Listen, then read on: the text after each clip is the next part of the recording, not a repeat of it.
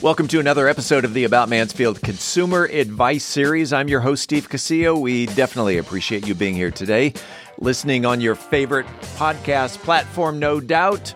Today, we bring in our financial philosopher, our financial guru, our uh, financial person. That'd be Phillip Washington Jr. He is the host and executive producer of Wealth Building Made Simple, his own podcast. And today, we're talking about how to bet against government spending. We are here to talk about uh, what is the topic today? How to bet against government spending. And Yes. now, when it comes to federal finance, my my knowledge of of this is like a third grader. So we're, we're gonna have to we're gonna have to tiptoe through this. Uh, uh, we're, let's do let's do education 101 on this. And, And, and you know Steve? You actually hit an important part that I missed in my podcast. Yeah. Do Do you know the the reason? Like, common sense is what we all possess, and anytime something that you look at is not written in an understandable, common sense way, yeah,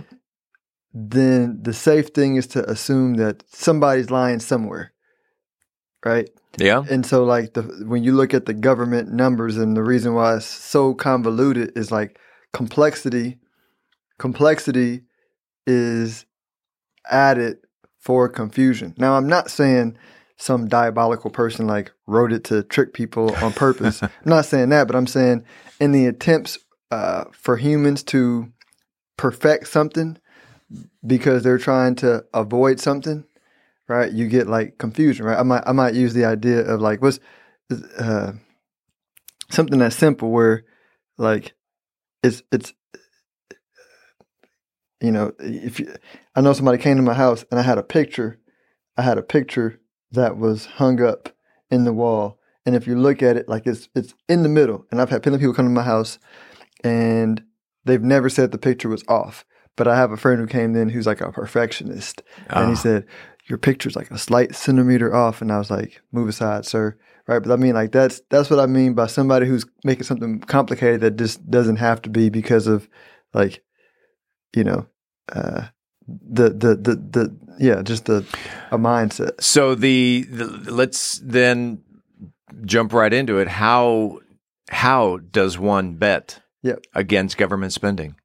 so bitcoin is the answer Bitcoin Uh, is the yeah. answer. You you the, the the the bigger answer is you want to find something that is scarce, an asset that's scarce because as government governments can pay off when governments overspend, uh, then just like an individual overspends when their expenses are above their income and is, and their expenses are growing at a higher or at a higher rate than what their income is growing at, which is what ha- which is the government right now. Um, then you know that ends up turning into like a default or a bankruptcy. Well, when governments default or bankrupt, especially one like the U.S. who can print their own money, right? They're pro- they're probably not going to default because if you, if you could print your own money, you would never like go bankrupt, right? You would no, just, no, you just keep printing more money. just print more money to pay it back, and so and so. But when that happens, it makes the va- people say, "Oh, the cost of this goes up. The cost of this went up. All these costs of living are going up." It's not going up.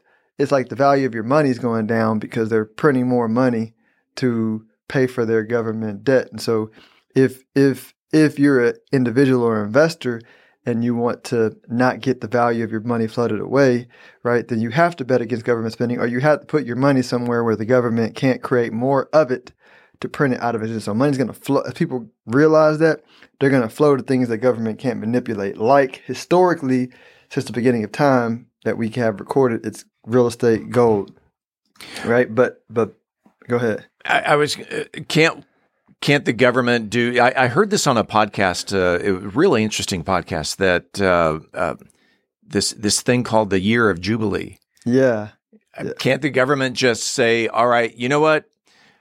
We're going to wash all of our debts. We're going to start with a, a balance of zero again." Which uh, which happened what about uh, biblically it happened what about every fifty years every forty nine years. Every 49 yeah. years. Thank the, you. The, the life of a generation that goes from twenty years old working to quote unquote retirement age. Like that was Mm-hmm. the time period. Um, but they te- technically um, they could, but from a logistical standpoint today, it's tough because who owns government bonds? Like who owns the debt? Well, you know, pensioners, Yeah. right? Uh, insurance companies. Um, there's been too many obligations that the government, you know, shoved in institutions that had to that bought the government debt that you're not defaulting on like some rich person that can take it. You're defaulting on like regular retirees. Yeah. right? You're defaulting on Social Security participants. You're defaulting on, uh, uh, you know, uh, all those people. And so, um, so the the typical way you would think about it uh, probably wouldn't work because because then you'd have some people that would be upset and, and and wouldn't do it right now. You know, you can argue that if if the government if if the government somehow was able to get everybody to buy Bitcoin or gold, uh, you know, uh, and and then like printed money to pay off all the debts, uh, and then and then you'd have a rise in those prices, and then everybody would be uh, neutral and balanced out. That's a good thought experiment, but but right, you got free and will. because they're not you, you can print more money but you can't print more bitcoin you cannot print more gold Mm-mm, nope, yep, a, a gold literally is created from a uh, from a star exploding, so that's probably not that doesn't happen like very often. okay see now you're getting into finance 202 and and we need to Yeah, yeah. but but but yeah, but that so so but the the reason why you see when people go into Bitcoin is unlike unlike gold, when you move into a digital world, where so so real estate was one, but real estate was not portable. Right? You can't transfer your equity from Texas to California. It expresses different, even Yeah. in different cities in Texas. Gold, if you got a million dollars, a hundred million dollars, a billion dollars in gold, um, like if you want to go to a different country because the government's acting up or whatever, like how do you get that across the border? It's hard and expensive to transfer all that gold. But Bitcoin, it's heavy yeah, you can put a billion dollars in Bitcoin and have no cost to transfer as long as you remember your pass key, pa- uh, pass keys. And so you, you you have a lot of people who are who have the money, that have the gray hairs, that have the money, that have educated themselves on Bitcoin now. That's why you see Larry Fink and all the big bank and fund managers changing because now they understand technology and they go, oh, this is a ledger that nobody can tamper with, that governments can't overprint, that is super secure, uh, that we can place value on. And so when they bring the flood of money to print all this stuff away, because like they're math people, they know like one plus like the the default's going to happen, right? Yeah. It's, and it, we're already feeling it. And so like, where do I place money? And they're going, nah, like this Bitcoin stuff definitely deserves. Like you can have some gold, have some real estate, but the level of money coming onto Bitcoin is is uh, getting big because they realize, man, this is scalable, scarce, portable, and untamperable, and uh, that's just a great combination. Like that, the the money flows to something that feels like that. the us is trillions of dollars in debt Yes. do you i'm going to have you look into your crystal ball do you think the us will ever be out of debt They don't have to be out of debt for for the system to work. You don't have to be out of debt. You just have to be able to to manage your debt. It's, it's kind of think of it like a mortgage. okay right? You can you can hypothetically always have a mortgage as long as you can pay it, as long as your income and expenses match. You can have a mortgage forever.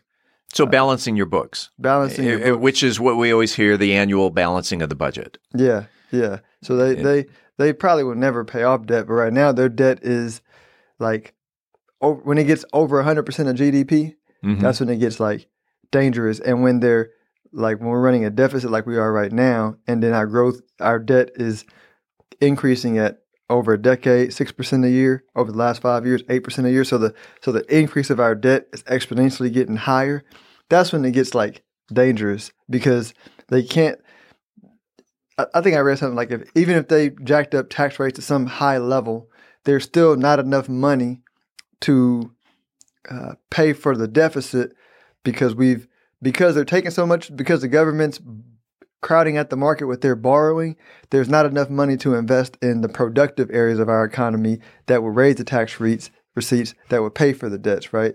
So and that's that's advanced finance but it's like the government's taking so much of the debt that the money that should be going to productive businesses that we don't have the productivity to outgrow the debt Right. know? So, the, so the only option is to default through inflation, uh, through printing money. So if the takeaway here, stop printing money, Well, no, they're going to print it. They don't have a choice. They don't have it. Okay. Yeah, if they don't if they don't print money, the system crashes, and you default, and that's like worse. You know, so like so like they're going to print money. They're Okay. going to create some. They're going to create some reason. War on climate change, right? What, whatever. Like they, there'll be a reason why we need to spend a bunch of money, and they're going to spend it. And I, people, my, my buddy was going, man. So what are the options? I said, no, that's, like I actually agree with that option. Like, like, right? Just they're going to figure out a way to print money, print it, and as an individual, you have the free will to protect some of your. Uh, like you can work in the industry that are growing faster than the inflation rate. You can put some of your money in real estate, gold, Bitcoin, and then you can outgrow it, right? And then if you don't, you're gonna succumb to the flood. I, I, I use on my podcast the analogy of the ark. Noah was building the ark, Yep. and Noah said, "Hey, y'all, a flood's coming," and everybody's like, "Nah, this guy's crazy. Ain't no flood coming." Okay, like if you if you think if you if you if you believe me, you got a spot. If you don't, like you're gonna get That's right. drowned, right? Coming or going. And that, and that and that's what's happening. Right? I'm going, hey, listen, like if you don't believe me, don't. Fine, get drowned. If you do, come on board. Like we got plenty of room. And you've mentioned a couple times your podcast, and that podcast is called Wealth Building Made Simple. And if someone wanted more information about uh, jumping on the ark or not, uh, if someone wanted more information about Phillip Washington Jr., how can they reach out to you? Wealthbuildingmadesimple.us. That is my best place where you and if you become a subscriber, you get lots of insights into how the ark, how I'm building my ark, and how I'm taking my my assets, uh, you know, to the to the next level. to the next level. wealthbuildingmadesimple.us. Right over there, Phillip Washington Jr. We do this every Friday right here on the podcast. Uh, and uh, Phillip, go forth. Have a great weekend. We'll see you next week. You too, Steve. Thanks. We appreciate you listening to the About Mansfield Consumer Advice Series. By the way, if you own a business and you are interested in being a part of the Consumer Advice Series, if you have the knowledge to give information in 10 minute increments to the consumers, shoot me an email to info at aboutmansfield.com. Again, that is info at aboutmansfield.com. We'll tell you how we can get you all set up. Appreciate it. We do it again next week right here on the podcast.